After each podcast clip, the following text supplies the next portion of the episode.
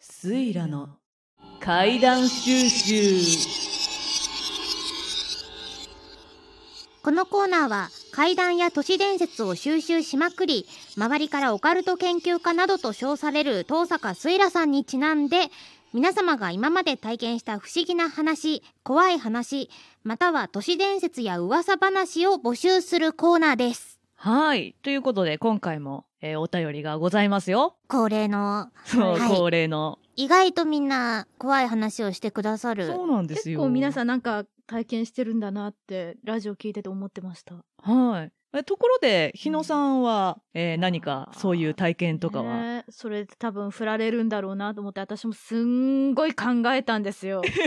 ラジオ収録するって決まってから2週間くらいめっちゃその収録日まで悩んでました。 体めっちゃ悩んで る験半月も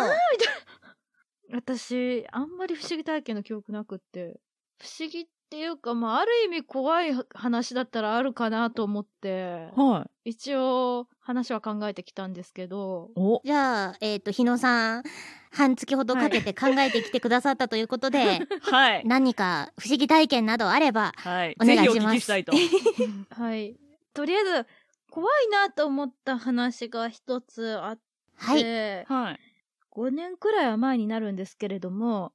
当時住んでいたのが6階建てのマンションだったんですね。はいで、私その時、お仕事、夜勤があって、結構帰りが遅くて2時、3時、夜中のはいだったんですけれど、帰って普通にお風呂に入って、まあ寝る準備してパジャマ着て、ちょっと暑いなって、あ、夏だったんですけどね、その時。はい暑いなと思って、じゃあこれはちょっと涼みにベランダ出て、R1 でも一杯飲もうかなってあの風邪ひかないヨーグルトだよねあれそうです。 いや、あの、こう、ビフィズス菌取ろうかな、み たいな、体のためにも。風呂上がりなのもあって、なんかそういうの飲みたかったんですよ。はいで、外に出て、さあ飲もうと思って、こう、蓋を開けようとして、まあ、下の方見たんですね。はいそしたら、ベランダの外、私のマンションの目の前が、ショッピングセンター、電気屋さんとあとスーパーがあるみたいな、そんなところだったんですけれど、はその前の公道、あの国道があって、日中は車が走るところに人が歩いてるんですね。い、うん、結構田舎だったんで、まず人が歩いてること自体珍しいなと思いながら見たら、その人すんごい白くって、んと思って見たら、 真っ裸で。しかも、髪の毛長いから多分女の人なんですよ。で、あの人大丈夫かなえ、警察とか連絡した方がいいのかなっていうか、え、連絡してあげた方が彼女のためなのかなとかいろいろちょっとよぎって、いや、え、あ、でも本人の趣味かもしれないし、この時間だからこそ開放的になって裸で歩きたいっていう気持ちを実行できてるのかもしれないから、触れない方がいいかなって思って、そっと部屋の中に入って忘れることにしました。あの一つ確認したいんですけど、はい。もう一目見て明らかにそれ生身の人ってことですよね。いや、生身だと思うんですよ、多分。いや、足あったし、うんだと思うんですけど、いや、でも何回かベランダに出てて、夜中に。はい。他にあの、なんていうんですか、あの、やんちゃしてる少年少女がこう、えーいみたいな感じで歩いてくとことか見たんですけど、行動を真っ裸で歩いてる女性っていうのはなかなかこう印象的すぎて、その時だけなんですけど、なんか見ちゃいけないものを見たって思いましたね。うんでももしかしたら本当にすごい酔ってるのかもしれないし、やっぱり警察に行った方が良かったのかなと未だに思うんですけど、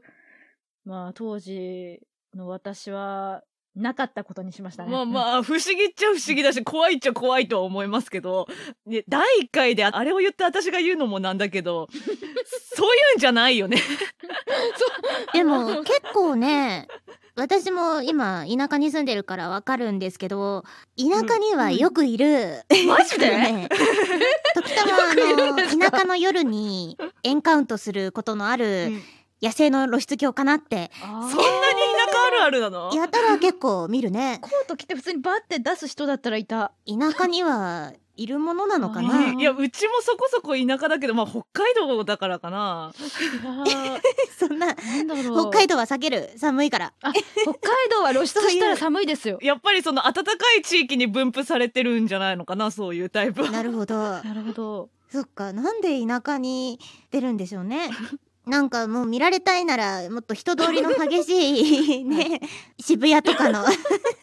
たら捕まっちゃうからじゃないですか。いや、いや、やっぱり捕まりたくないっていう気持ちと、できるだけ見てほしいっていう気持ちのこの葛藤の 末、夜の田舎を選ぶんじゃないかな。いろいろあるんですねうん。あちらさんにもいろいろあるんです人よ。はいろいろ考えるんでし我ょう々ね。にはわからないいろんな事情 が なるほどね。あの、階段でも何でもない話になりましたけど。そうですね。うんあともう一つ考えたのがあって、はいこっちの方がまあある意味怖いかなと思ったんですが、ただ、第2回目の話と被るかなと思って、ちょっと避けておこうかなと思ったりしてたんですけど、お手洗いでの出来事なんですけど、あー定番のトイレ。定そうです番定番のトイレです。あの、私が小学校の多分4年生だったかな、の時に、当時6月、梅雨の時期で雨が降ってたんですね。はい。ちょっと何時間目だったかは忘れたんですけど、体育の授業の時で、その時は雨が降ってるから、運動場使えないから、校内のホールで走ったりとか、追いかけっこしたりみたいなことをしてたんですけれど、はい運動を。その時にまあ私、普通にちょっとお手洗い行きたくなりまして、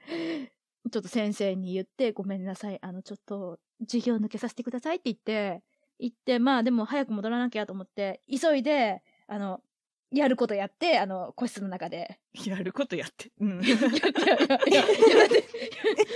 こう、こうね、やることはやらなきゃいけないじゃないですか。お手洗い行ったら、まずやることやって、で、あの、手を洗ってたら、なんか私が出てきたところのドアが、キーって開いて、えと思って、そのキーって開くのを見てたのが、その手を洗っている洗い場の鏡のとこだったんですね。はい。鏡にその開くドアが映って、で、ドアが開いてると思ったら、怖くて振り向けなくって固まってたら、あの、オレンジの若干人の顔みたいなもやっとしたぽわーっていうのがなんか浮かび上がってて、おーえーと思って、もう振り向くのも嫌で、急いで水止めて、トイレから猛ダッシュで逃げて、速攻でみんなのいる授業に戻って、っていうことをしたんですけど、まあその後、休み時間になって、またお手洗いに、まあ何人かでちょっと一緒に行っても、やっぱり何もなくて、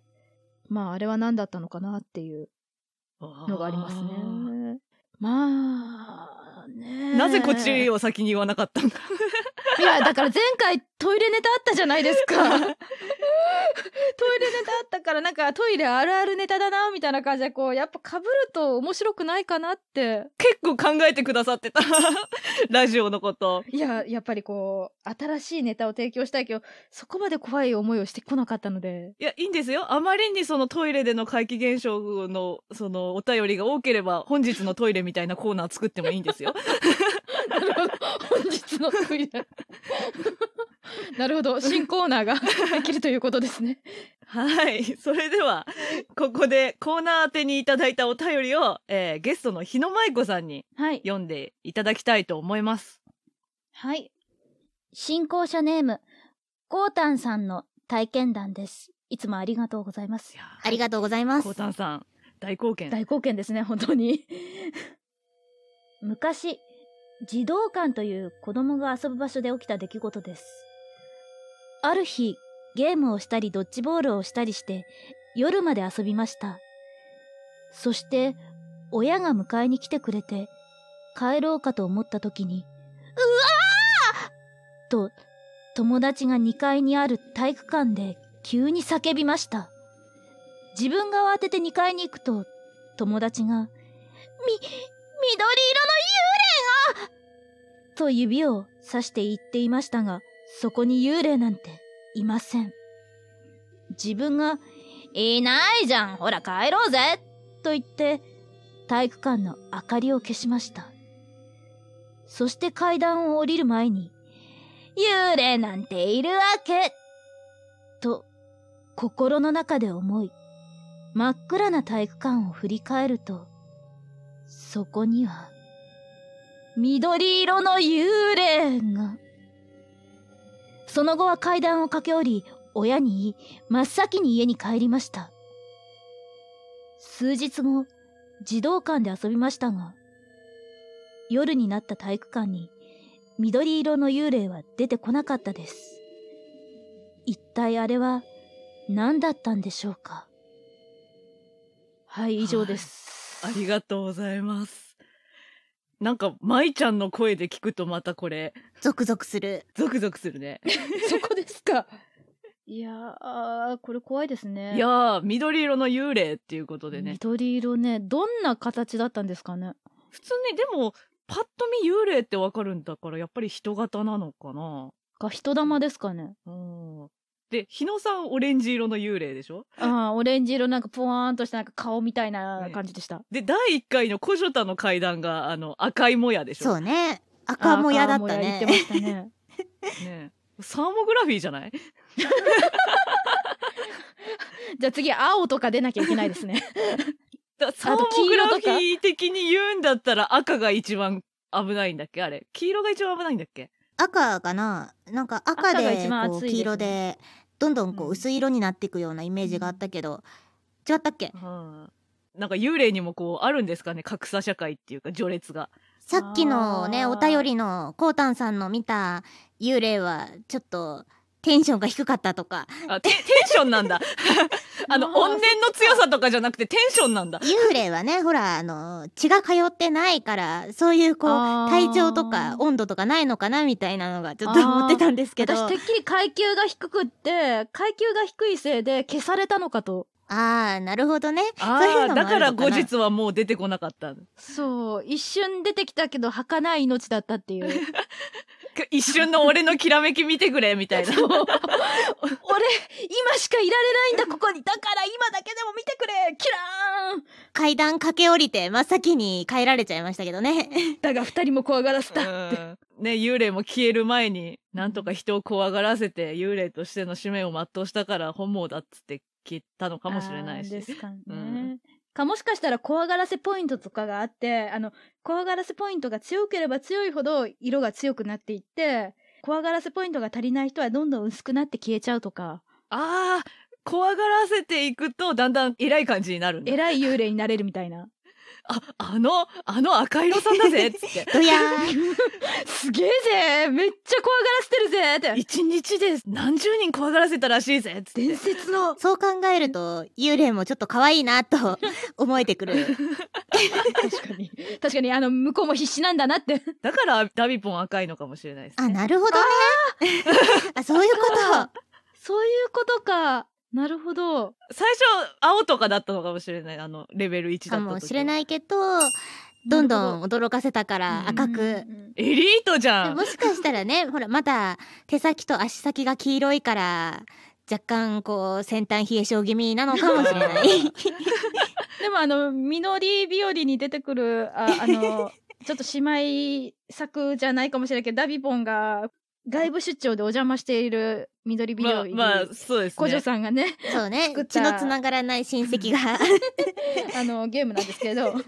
の子はでも緑色じゃないですか、そんな。うんずっと水に浸かってるからねなんだよね。驚かせないから。ああ、じゃあダビポンのが先輩なんだね。先やっ輩あー、そっか。あ、そうですよね。でもできたのはそうですいよやね。もう大先輩ですよ、ダビポうンの時ねんもうパクらせてもらい ました